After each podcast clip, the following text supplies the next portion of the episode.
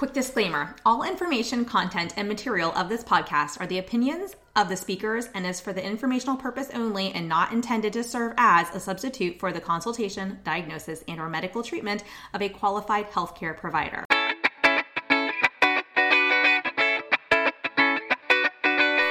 Welcome to the Untethered Podcast. I am your host, Hallie Bulkin. I'm a certified myofunctional therapist, feeding specialist, podcaster, business owner, and mentor.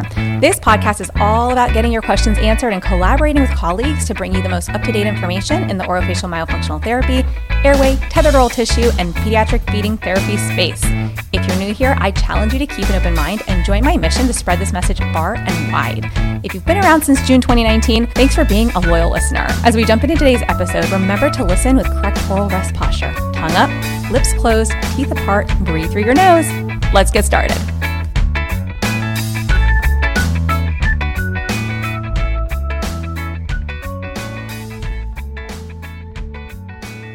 Hey, friends, Hallie and Mia. Mia here, and Mia was giving you a nice lingual palatal suction uh, demonstration. If you're watching this on YouTube, you'd see that. nice job, Mia. Um, welcome to episode 210 of the Untethered podcast. Cannot believe it's been 210 episodes. Is that crazy, Mia? 210. We've been doing this since July 2019, and it's just incredible to see how much this has grown. And it's really, I, I, love doing this. I love speaking to you guys. And the thing that I want to focus on today is screening our pediatric patients, right? Screen the peds. Why? Because children are born with orofacial myofunction disorders. They are born with pediatric feeding issues. Um, and so I want to dive into that briefly and quickly today. This is not going to be a super long episode, but you know, I do have to give a little shameless plug for the free five hour training that's coming up on how to screen your first pediatric feeding patient. Um, you'll get a certificate of completion if you end up joining Feed the Peds afterwards. Uh, SLPs and OTs, you can get a bonus uh, five hours of additional continuing education uh, credits. So that's five hours of ASHA and AOTA CEUs formally submitted, added to your um, registry for you or accounted for you. Uh, but basically, what I want to talk about is the need to screen and why it is such a need, right? We have children who are born, right? They come out of the womb, and guess what happens, Mia? They have an open mouth posture. Can you tell everybody what is our mouth supposed to do? Is it supposed to be open or closed? When you're breathing, she's showing everybody. So she's not telling us, she's showing us if you're watching on YouTube. And where do we breathe from, Mia? Can you tell us with your words? Where do we breathe from? Our mouth or our nose? Oh, we're not talking. Okay, we're going to be shy today. That's okay. My little helper here. Um, so we want to be breathing through our nose, and that's true even at birth. Yes, maybe a baby needs to clear their their nasal airway, you know, after being born, and we might assist them with that. It may also take a week or two for some secretions, you know, to clear truly. But babies should not have these wide open mouths following birth. It's extremely important that our tongue rest up on the palate, even at birth, yes. And that that tongue one is there for several reasons one of the reasons is to guide the shape of the palate and to support um, the roof of the mouth the shape of the palate right which also happens to coincide, you know, with the floor of our nose. And so if we do not have a tongue that is nicely resting up in the top of the mouth, shaping that palate, then we're also going to have nasal collapse, right? We're going to see that the nasal cavity is going to start to struggle a bit.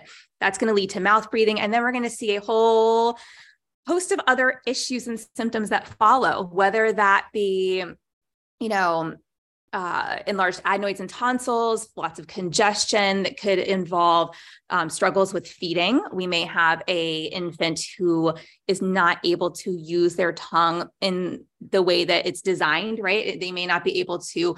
Um, draw milk from a breast or a bottle nipple they may not be able to support their nasal breathing right there's a whole host of things like i said that can happen and so and the other issue honestly which tends to be a bigger issue, and I think the thing that gets a lot of our attention is that these children, when their mouth breathing and their tongue is resting, resting low and forward in their mouth, they will also tend to get sick more frequently. Things are not draining the way they're supposed to be. Their immune system will be lower when they're exposed to germs. they just they have a harder time either overcoming um, those pathogens and or they just get stuck in this cycle of always sorry um, of always you know getting sick and then finally getting better and then getting sick again and it's just like this this circle of illness that they, they can't seem to kick right you know and then enter in daycare and other um, children and, and adults in their environment. And it's just this constant cycle of illness. And I noticed this when I was working with preschoolers very early on you know i figured oh it's preschool everybody gets sick. That's that's what they tell you right? Well why are there some children who never seem to get sick? Or why are there children if they're exposed to something they don't they don't get it? Or maybe they get it but they're better within like 24 48 hours max right? And they don't go through this cycle of illness always constantly needing antibiotics and and other medications steroids and things to keep them healthy or get them back to health. Um, why is that right? Well when I started to look at these children, I realized Mia is making funny faces. I realized that um, these kids are mouth breathing and they're intaking all of these germs into their mouth, right? Instead of through their nose, right? And our nose is set up to filter, to soften, to warm, right? To bring in smooth air into our body, into our lungs. Our mouth doesn't do that. Our mouth is not going to stop those pathogens. It's not going to smooth, warm, filter the air. Um, and so now we're just inviting all of these um, they won't be able to hear mama if you do that. Um, we're inviting all of these germs, you know, into our body when we mouth breathe, and we're really not giving our immune system the support that it needs to um, try and fight off whatever we introduce. So obviously, this is not my area of expertise. I am not an immunologist. I am not a pediatrician. I am not a general practitioner. Um, I am a speech language pathologist. I'm a certified, you know, myofunctional therapist. I'm just reporting on what I've seen with my own family, my own children, and my patients. And the other thing I will tell you is that I was always wondering early on why the children that were on my caseload, right? The children that I was seeing for um, pediatric feeding disorders and severe speech sound disorders, why are like why were those kids always sick? Why were they always draining? Why was there always constant, you know, um, nasal drainage, snot, if you want to call it that, coming out of their nose, and they're coughing and sneezing on me, right? And we work as pediatric feeding therapists, we work close to a child's face.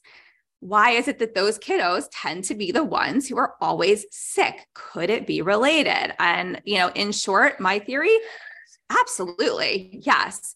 Um, and again, this, this goes back to the way that we're intaking air and germs, right? Are we processing it through our nose? Are we processing it through our mouth?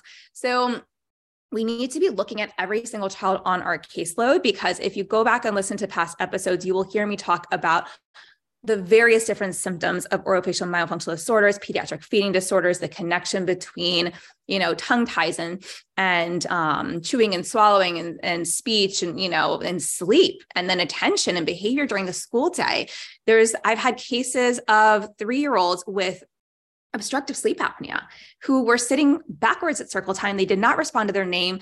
Um, some people thought that they were on the spectrum or that they had a processing disorder. And when the child was treated, guess what happened? I mean, within weeks, this child was sitting at circle, attending to their name. They no longer seemed to kind of be like a space cadet, like staring off into space, because now they were able to get sleep.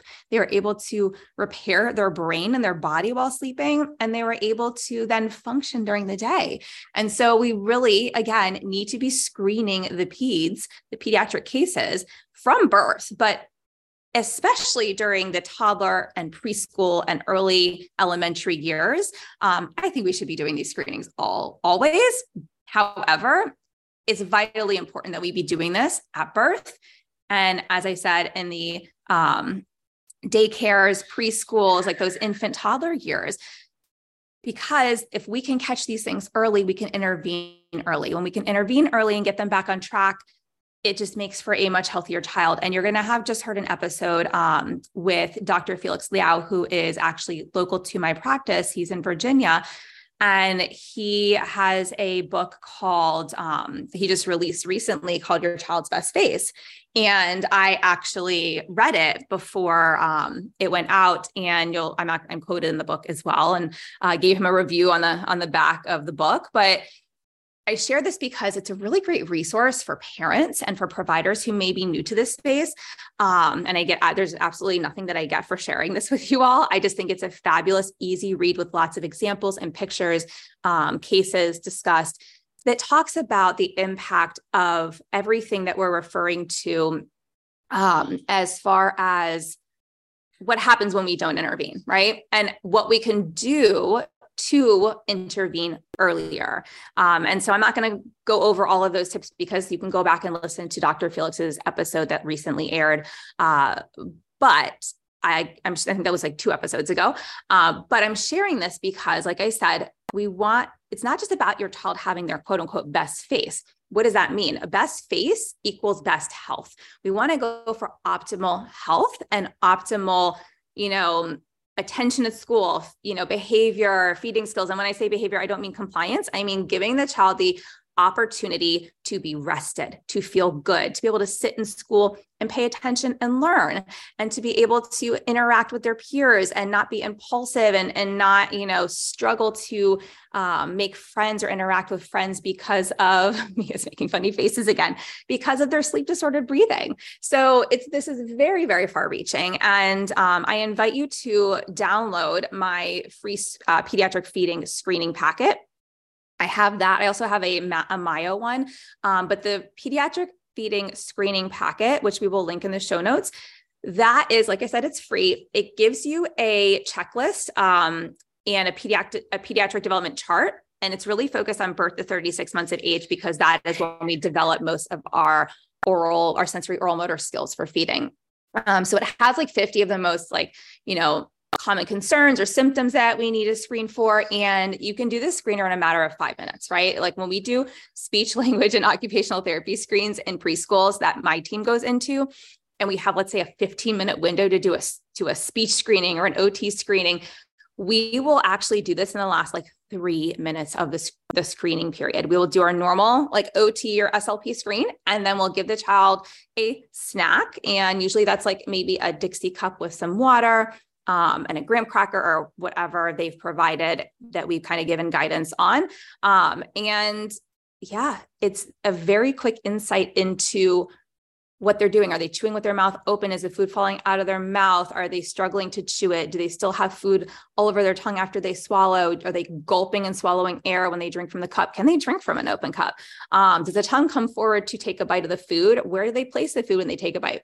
There's so much that can be gleaned just from observing a very quick snack. And this is something that um, thousands and thousands of SLPs and OTs have now actually gone through this free training. This will be the 11th time that I'm doing it. It'll take place, let's see, May 1st through 5th. Um, so if you go to feedthepeds.com backslash training, you'll be able to you'll be able to access um, the information and join me between May 5th, 1st through 5th. And like I said at the very beginning, you can get uh, five free hours on a certificate of completion. If you end up joining the Feed the Peds course when doors open May 8th, you can also get a bonus of five additional CEUs, or those five hours will be submitted um, and count as official ASHA and AOTA CEUs. Um, all right, so here's what I want you guys to do clearly you have to watch the YouTube episode because Mia has been making some funny faces and everybody needs to see them. Number one. Number two, go download the pediatric feeding screener so that you can use this chart with your families and then join me. Um, because what we're going to do May 1st through 5th is we're going to use Mia when she was two. I have a video of you when you're two as one of our, our screening cases. And then I have a video of my other daughter when she was four.